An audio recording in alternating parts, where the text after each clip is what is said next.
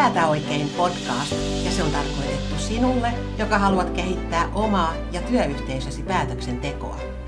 Minä olen Päivi Heikinheimo, toimin muun muassa yrittäjien sparraajana ja mentorina. Kanssani on keskustelemassa kokeneita päätöksentekijöitä ja asiantuntijoita eri aloilta. Tarkastelemme kussakin jaksossa päätöksentekoa aina eri näkökulmasta. Tarkoituksena on kertoa kuulijoille kokemuksia ja antaa vinkkejä arkeen sovellettaviksi. Lämpimästi tervetuloa kuulolle. Tässä jaksossa puhumme päätöksenteosta ja tekoälystä. On sanottu, että päätöksenteon alueella ei ole oikeastaan tapahtunut mitään uutta vuosituhansiin, paitsi tekoälyn tuleminen kuvaan mukaan. No, onko asia aivan näin? Siitä voi olla erilaisia mielipiteitä. Mutta joka tapauksessa on tässäkin podcastissa toki aivan välttämätöntä puhua tekoälystä. Paine tehdä hyviä päätöksiä ilman viiveitä on kasvanut sitä mukaan, kun muutosten tahti on nopeutunut. Samanaikaisesti on tiedon määrä lisääntynyt valtavasti. Voidaan tehdä esimerkiksi vertaus, että uutta tietoa syntyy maailmassa suuren kirjaston verran lisää joka ainoa päivä, eikä tämä vertaus taida enää olla ihan ajan tasallakaan. Päätöksentekijän pitäisi kuitenkin pystyä pohjaamaan päätös tiedolle. Miten hallita nämä haasteet? Mikä rooli tässä on tekoälyllä? Tästä on kanssani tänään keskustelemassa Jukka K. Nurminen. Tervetuloa Jukka. Kiitos. Jukka toimii Helsingin yliopistossa tietojen käsittelytieteen professorina. Aiemmin hän on ollut professorina myös Aalto-yliopistossa. Uransa alkupuolella Jukka oli yli 20 vuotta Nokian tutkimuskeskuksessa ja myöhemmin muutaman vuoden VTTllä. Hän on siis nähnyt tieteen maailmaa laajasti niin tutkimuslaitosten kuin tieteitä hyödyntävien muiden organisaatioiden näkökulmastakin. Niin Jukka, minkälaisten tietojen käsittelytieteen asioiden kanssa juuri nyt teet työtä? No, mulla on ehkä kaksi isompaa teemaa, missä pyöritään. Ensimmäinen on MLOps-niminen kirjainlyhenne, joka oikeastaan tarkoittaa sitä, että kuinka tämmöisiä koneoppimisjärjestelmiä kehitetään ketterästi, kuinka niitä testataan, kuinka niitä ylläpidetään, kuinka koko tämä prosessi, mikä tämmöisen toimivan systeemin rakentamiseksi, missä tekoälykomponentti, erityisesti koneoppimiskomponentti on osana, niin kuinka semmoinen tehokkaasti rakennetaan. Eli se on tämä iso juttu, mistä meillä on tällä hetkellä useampikin iso tutkimusprojekti menossa. Ja sitten toinen tämmöinen uusi todella jännittävä aihe on tämä kvanttitietokoneet ja kvanttilaskenta, missä tänä keväänä on pitänyt tämmöistä Introduction to Programming of Quantum Computers-kurssia, mikä tota, on ollut aika suosittukin uuden innostavan teeman johdosta. Ja kvanttilaskentahan on iso kysymysmerkki, että tuleeko siitä hyötyä, mutta Google ja muut isot pelurit siihen paljon uskoo ja se voi olla yksi tulevaisuuden iso juttu. Voi olla, että se on floppi, mutta on jännittävä ymmärtää, mitä se on ja on myös aika mutkikasta verrattuna tämmöiseen perinteiseen tietojen käsittelyyn. Että jos haluaa haasteita itselleen, niin sen opettelu on ihan kiinnostavaa. Sanotaan, että teknologia mullistaa päätöksentekoa. Jos me mennään nyt tähän päätöksenteon aiheeseen, niin mitä yleisesti ottaen ne vaikutukset on sun mielestä? Ehkä tämä mullistaa-sana on se, mihin suhtautuisin sikäli varovaisesti, että teknologia on mullistanut sitä päätöksentekoa jo kauan. Ensimmäiset tämmöiset niin kuin päätöksentekoon liittyvät tietokonejutut tuli kai niin kuin toisen maailmansodan aikoihin, kun kehitettiin operaatioanalyysiä ja operaatiotutkimusta ideana se, että kuinka näitä saattueita USAsta Eurooppaan saatiin mahdollisimman turvallisesti Atlantin yli. Ja sieltä sitä sitten on vähitellen tullut optimointia, simulointia, erilaisia keinoja tehdä laskelmia tietokoneilla, asioiden visualisointia, keinoja tehdä mielipidekyselyitä. Et sikäli en koe, että tämä tekoäly olisi nyt joku suuri dramaattinen mullistus, vaan se on nyt yksi askel tässä jatkumossa, missä on monta teknologiaa jo aikaisemmin ollut ja kaikki ne on ollut meille tai tuoneet niin uusia asioita käytettäväksi. Jos me ajatellaan nyt tekoälyä terminä, niin miten sä määrittelet sen? No se mun suosikkimääritelmä tekoälylle pitkään on ollut se, että tekoäly on jotain sellaista, mitä me ei tänä päivänä pystytä tietokoneella tekemään. Et historiasta kun katsoo, niin monet sellaiset asiat, jotka on ollut jotenkin hienoa tekoälyä, että tietokone osaisi pelata vaikka jotain yksinkertaista peliä, tammea, se oli yksi ensimmäisiä kai 50-luvulla. Sitä pidettiin hienona, vaikeana tekoälyjuttuna. Sitten kun se opittiin niin kun ratkaisemaan ja löydettiin algoritmit, millä tietokone osaa pelata tammea ja shakkia, niin jotenkin niiden ehkä on ne tavallaan älyä, mutta tavallaan ne niin kuin yksinkertaistuu ja ne todetaan, että no se on hakuongelma. Ja sama pätee niin kuin moneen tämmöiseen asiaan, että joku Google-hatku, en tiedä kutsuuko joku sitä tekoälyksi, mutta kyllä sitä varmaan niin kuin joskus 60-luvulla, 70-luvulla, jos joku olisi pystynyt tällaisen tekemään, niin onhan se aivan maaginen juttu, että kirjoitat muutaman sanan siihen ja yksi, kaksi sulla on niin kuin kaikki siihen liittyvät tiedot käytössä. Niin mehän käytämme tietyllä tavalla tekoälyä joka ainoa päivä lukemattomia kertoja ilman, että me oikeastaan ajattelemme sitä ja keskitymme siihen sen erityisemmin. Mutta tulee sellainen ajatus, että sun kuvauksen perusteella tämä määrittely on tavallaan kuin liikkuva maali. Että siis se on jossain vaiheessa tietynlainen ja, ja sitten taas se jalostuu. Kyllä, näin se ehdottomasti mun mielestä on. Ja tämä määrittely, että tekoäly on sellaista, mitä ei voida tehdä nykytempuilla, on ehkä semmoinen, että se on vähän vesittynyt ehkä tässä viime vuosina koska nyt se maailma on muuttunut vähän siihen asentoon, että kaikki on tekoälyä. Se, mitä ennen kutsuttiin ATKksi, on nykyisin suunnilleen tekoälyä. Että se on ehkä vähän niin kuin markkinointi ja tämän tekoälybuumin ominaisuus nyt, että lähestulkoon kaikkea yksinkertaistakin niin kuin tietokoneen tekemää asiaa kutsutaan tekoälyksi, vaikka siellä mitään kauhean viisasta ei välttämättä olekaan. Niin eikä se ole niin, että suurimmaksi osaksi tekoäly on ihan vain regressioanalyysiä? Joo, ja tekoäly on eri, eri asioita eri hetkinä. Että tänä päivänä tekoäly on koneoppimista. Näihin voi melkein laittaa yhtä suuruusmerkit. Että se on tämä nykyisen tekoälyn buumin iso juttu, kun taas äh, silloin edellisen kerran, kun tekoäly oli muodissa tuossa 80-luvun alkupuolella, 80-luvun loppupuolella, niin silloin se oli tämmöistä sääntöpohjasta, jos niin, tyyppisiin sääntöihin pohjautuvaa juttua. Molempia kutsuttiin tekoälyksi, molemmat yritti tehdä jotain fiksua, molemmissa oli omat vahvuutensa ja heikkoutensa.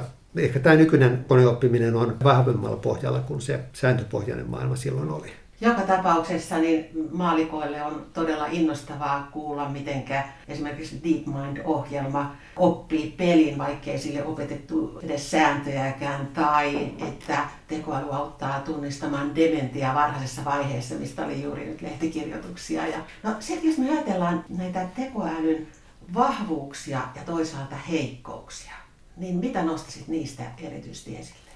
No ne menee, vahvuudet menee pitkälti siihen, mitä mitkä on niin kuin tietokoneen vahvuudet, että se tietokone on aina töissä, se on niin kuin nopea, se tekee asiat toistettavalla tavalla, se on niin kuin kopioitavissa hyvin helposti moneen sataan miljoonaan tuhanteen versioon. Eli sieltä tulee näitä niin kuin tietokoneen yleisiä vahvuuksia jollain tapaa. Sitten taas ehkä heikkouksia puolella on niin tietysti sitä, että, tai ehkä se on niin peilikuva oikeastaan vahvuudet ja heikkoudet. Että siis se, missä taas ihminen sitten on hyvä, on, että ihminen on niin joustava, ihminen havaitsee ehkä jotain uusia asiaan liittyviä tekijöitä, mitä ei kukaan silloin alun perin ole miettinyt. Kun tietokone taas on tietyllä tapaa lyönyt lukkoon se, että tähän asiaan nyt vaikuttavat asiat A, B ja C. Ja sitten jos joku oleellinen D-asia siihen vaikuttaa, niin ei se tietokone sitä itse niin kuin oivalla, vaan se pitää sille tyypillisesti kertoa. Ja ajatellaan sitä tekoälyn käyttöä päätöksenteossa. Ja se päätöksenteon ketjuhan, niin kuin sitä voidaan kuvata esimerkiksi niin, että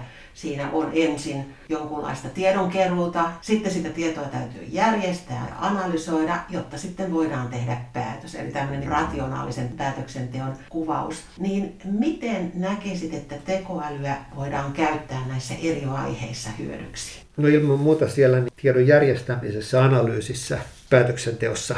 Keräämisessä ehkä jossain määrin, mutta kerääminen on ehkä osittain niin kuin ennakkoehto. Eli jotta me voidaan rakentaa vaikkapa koneoppimisjärjestelmä, niin meillä täytyy olla opetusdataa, mihin se järjestelmän toiminta pohjautuu. Ja yleensä tässä nykypäivän tekoälyssä koneoppimisessa tämä datan rooli nimenomaan korostuu, että meillä pitää olla sitä dataa, millä näitä järjestelmiä koulutetaan ja se, kenellä on ehkä paras data, suurin määrä sitä hyvää laatusta dataa, se pystyy tekemään niin kuin parhaan järjestelmän. Ja se on yksi syy, miksi justiin Google ja Facebook ja tällaiset isot pelurit, millä on valtavat datamäärät käytettävissään, pystyy tekemään sellaisia asioita, mitä moni muu ei pysty tekemään. No missä olosuhteissa voisi tekoäly sitten tehdä itse päätöksen? Ehkä pitäisi ajatella päätöksiä vähän niin kuin kahdessa kategoriassa. Meillä on tämmöisiä rutiinipäätöksiä, että jossain tehtaassa tai, tai no yksi kurssikäyri oli aikoinaan tuolla Koffin olutpanimossa kesätöissä ja tehtävä oli katsoa, että onko pesulinjalta tulleet pullot puhtaita.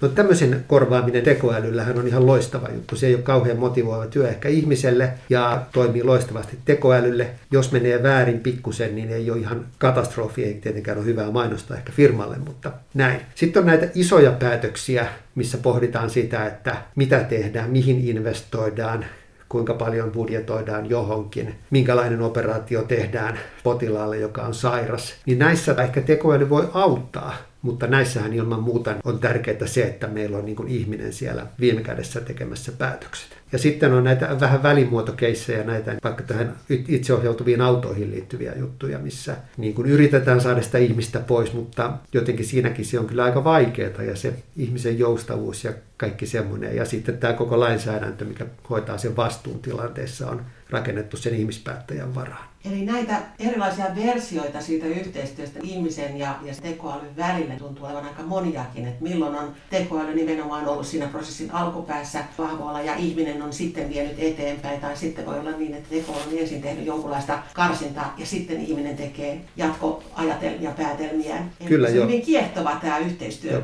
Ja tekoäly ei pitäisi mun mielestä ajatella semmoisena, että sitten meillä on tekoäly, joka tekee asian, vaan tekoäly on osa isompaa prosessia, osa isompaa tietokoneohjelmaa, osa isompaa järjestelmää, jolla on tietty rooli, mikä se tekee siellä niin kuin yhden hyvin määritellyn tehtävän ja sillä tavalla, mutta se semmoinen ajattelu, mitä ehkä nykyisin julkisuudessa on aika paljon, ja sitten tulee tekoäly, joka hoitaa asian, niin on mun mielestä vähän väärä. Aivan. Ja sitten tähän liittyy myöskin aina kustannusnäkökulma. Eli se, jos tuodaan uusia elementtejä, raskaita teknisiä ohjelmistoja, ja sillä on aina se kustannusvaikutus. Eli kustannus ja hyöty on aina punnittava, eikö totta? Joo, kyllä, ja ehkä siinä nimenomaan se, että jos on semmoinen tehtävä, joka on niin kuin ehkä rutiininomainen, mitä tehdään paljon toistuvasti monessa paikassa, niin siinähän se tekoälyn ehkä hyöty on suurimmillaan. Kustannuspuolella on ehkä sitten useammanlaista kustannusta. Suurin on ehkä tämä datankeruu ja datan hankinta, ja se on ehkä semmoinen ydinkysymys. Sitten on tämä prosessointikustannus tietyllä tapaa, että tämmöisen isomman mallin opettaminen on aika kallista. Toisaalta ehkä monet sitten voi opettaa tämmöisellä transfer learningiksi kutsutulla menetelmällä, eli otetaan tämmöinen aikaisemmin koulutettu malli ja sen päälle opetetaan pikkusen uudenlaista toimintaa, missä päästään pienemmällä laskentakustannuksella. Ja sitten tietysti on ehkä sitä tarvetta osaajille, mutta ehkä tekoälyn käyttö muuttuu hetki hetkeltä helpommaksi. On tämmöisiä erilaisia auto-ML-tekniikoita, missä se kone itse oikeastaan etsii parhaan mallin tiettyyn dataan ja tätä rataa, jolloin ehkä semmoista erityisosaavaa ihmistä, joka ymmärtää kaiken sen matematiikan ja muun siellä tekoälymallien takana, ei välttämättä suinkaan kaikissa suoraviivaisissa tekoälyn käyttökohteissa tarvita riskit on aina tärkeä osa päätöksenteon prosessissa, niin riskienhallinta voi helpottua aika lailla tekoälyn avulla. Toisaalta niin, toisaalta ehkä päinvastoin, että jos siihen tekoälyyn luotetaan liikaa, niin tulee ongelmia. Että mun oma ajattelu on vähän sen tyyppinen, että oikeastaan kahdenlainen tekoäly on hyvä. Semmoinen, joka on niin riittävän huono, joka pitää sen ihmisasiantuntijan varpaillaan, että se huolella käy sen tekoälyn ehdotuksen läpi ja pohtii sen avulla päätöksen. Ja sitten sellainen tekoäly, joka on täydellinen, että se ei tee virheitä. Ja se joissain yksinkertaisissa asioissa voi olla tätä, mutta useat tämmöiset koneoppimissysteemit on tyypillisesti vähän sieltä väliltä, että ne toimii hyvin ja niiden tarkkuus on jotain 98 prosenttia ja hyvä niin, mutta mitä sitten tapahtuu tässä 2 prosentin jutuissa? Se ei haittaa tämmöisissä niin kuin mainosten kohdentamisissa tai suosittelujärjestelmissä sun muissa, mm. mutta jossain no, itseohjautuvassa autossa, diagnostiikassa, terveyspuolella se 2 prosenttia haittaa jo aika paljon. Aivan. Joka tapauksessa, jos me ajatellaan esimerkiksi teollisessa käytössä tekoälyä, niin se on todella paljon helpottanut esimerkiksi vaikka hissien huoltotoimenpiteitä tai minkä hyvänsä koneen toiminnan ennakointia, eikö totta? Ja sitä kautta helpottanut riskienhallintaa omalta osaltaan. Joo, Kyllä, ja, ja nimenomaan se data, datahan siinä on taustalla, että hisseissäkin tavallaan sitä huoltohistoriaa kierrettyy, tiedetään minkälaiset oireet on aiheuttanut minkäkinlaisen vian missäkin iässä tai ajassa ja näin edelleen. Ja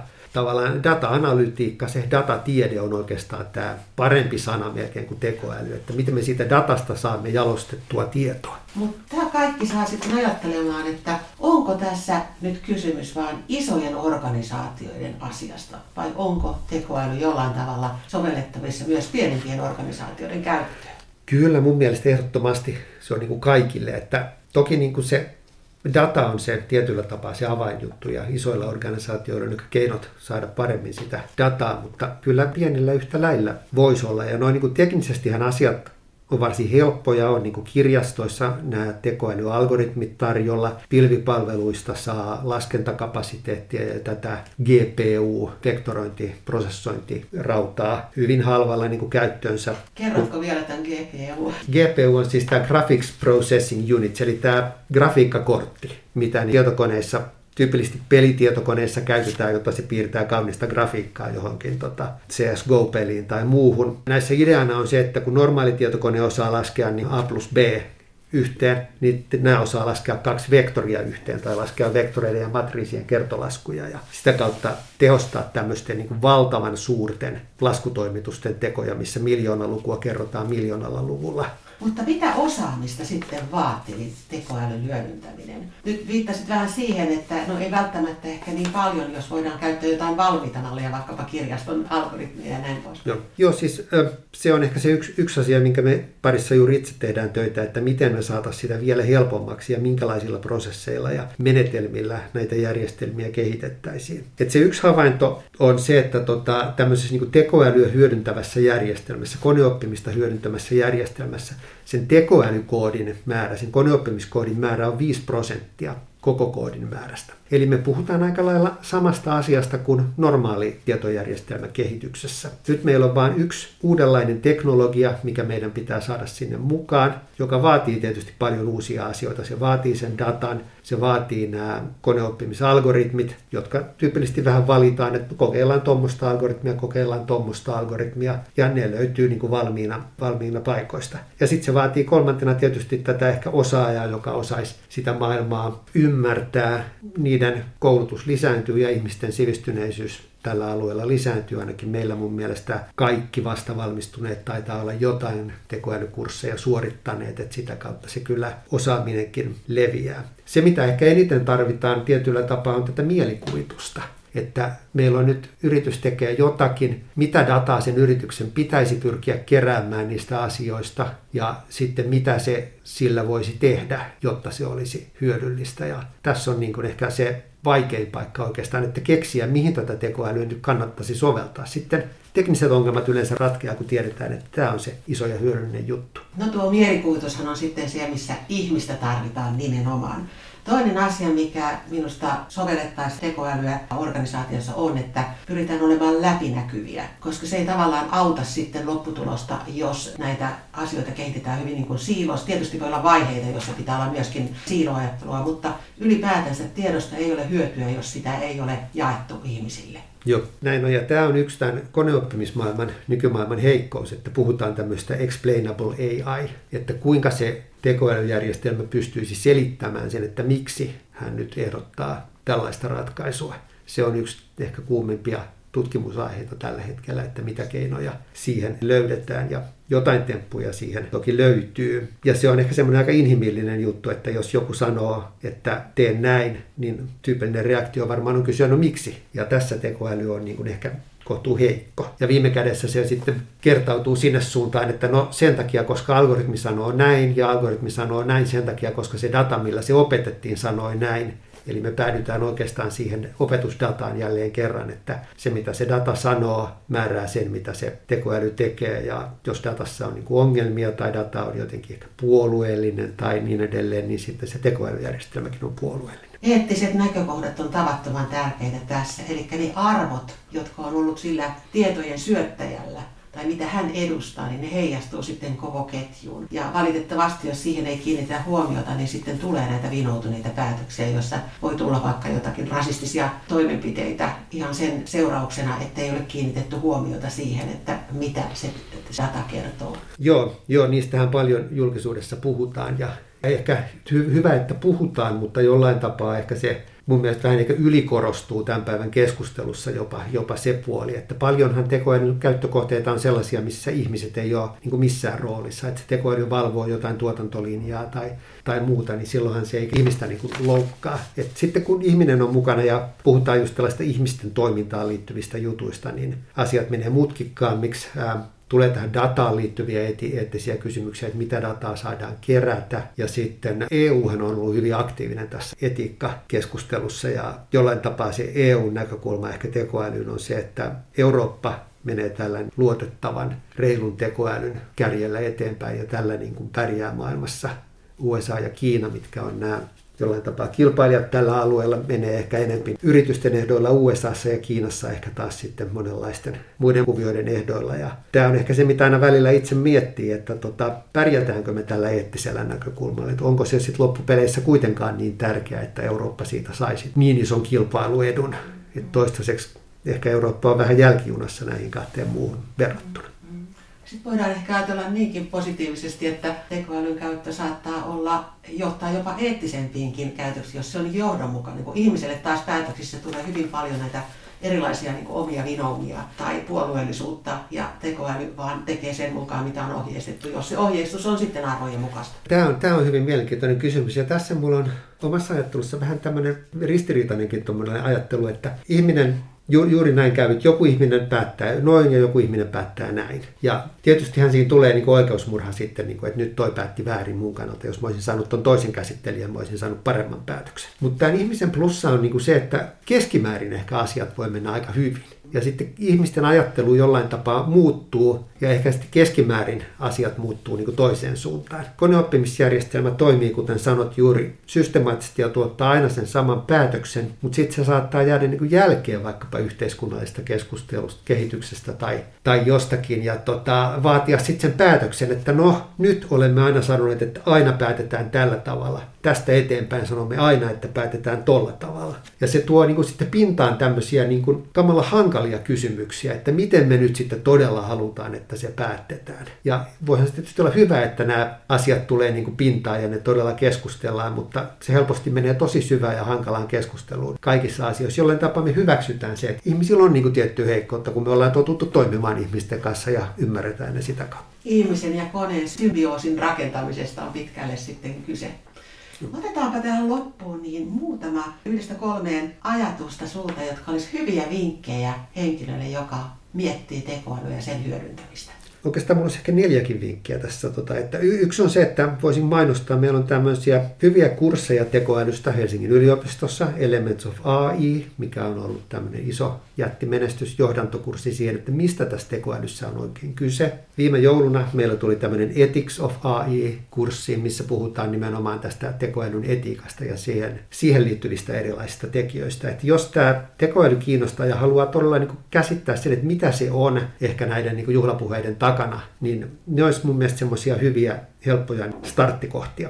Sitten jos katsoo niin kuin teknisemmin ja syvällisemmin, niin ehkä kolme havaintoa. Niin ensimmäinen on se, että data on tämän kaiken nykyisen koneoppimisen keskuudessa. Eli datan keruu, mitä dataa kerätään, mitä dataa tarvitaan. Sitä kannattaisi niin kuin yrityksissä alkaa ajatella, miten kerätä hyvälaatuista dataa, jotta siitä voidaan tehdä fiksuja juttuja. Toinen havainto on ehkä se, niin kuin sanoin, että 5 prosenttia tuommoista tekoälyjärjestelmästä on sitä koneoppimiskoodia.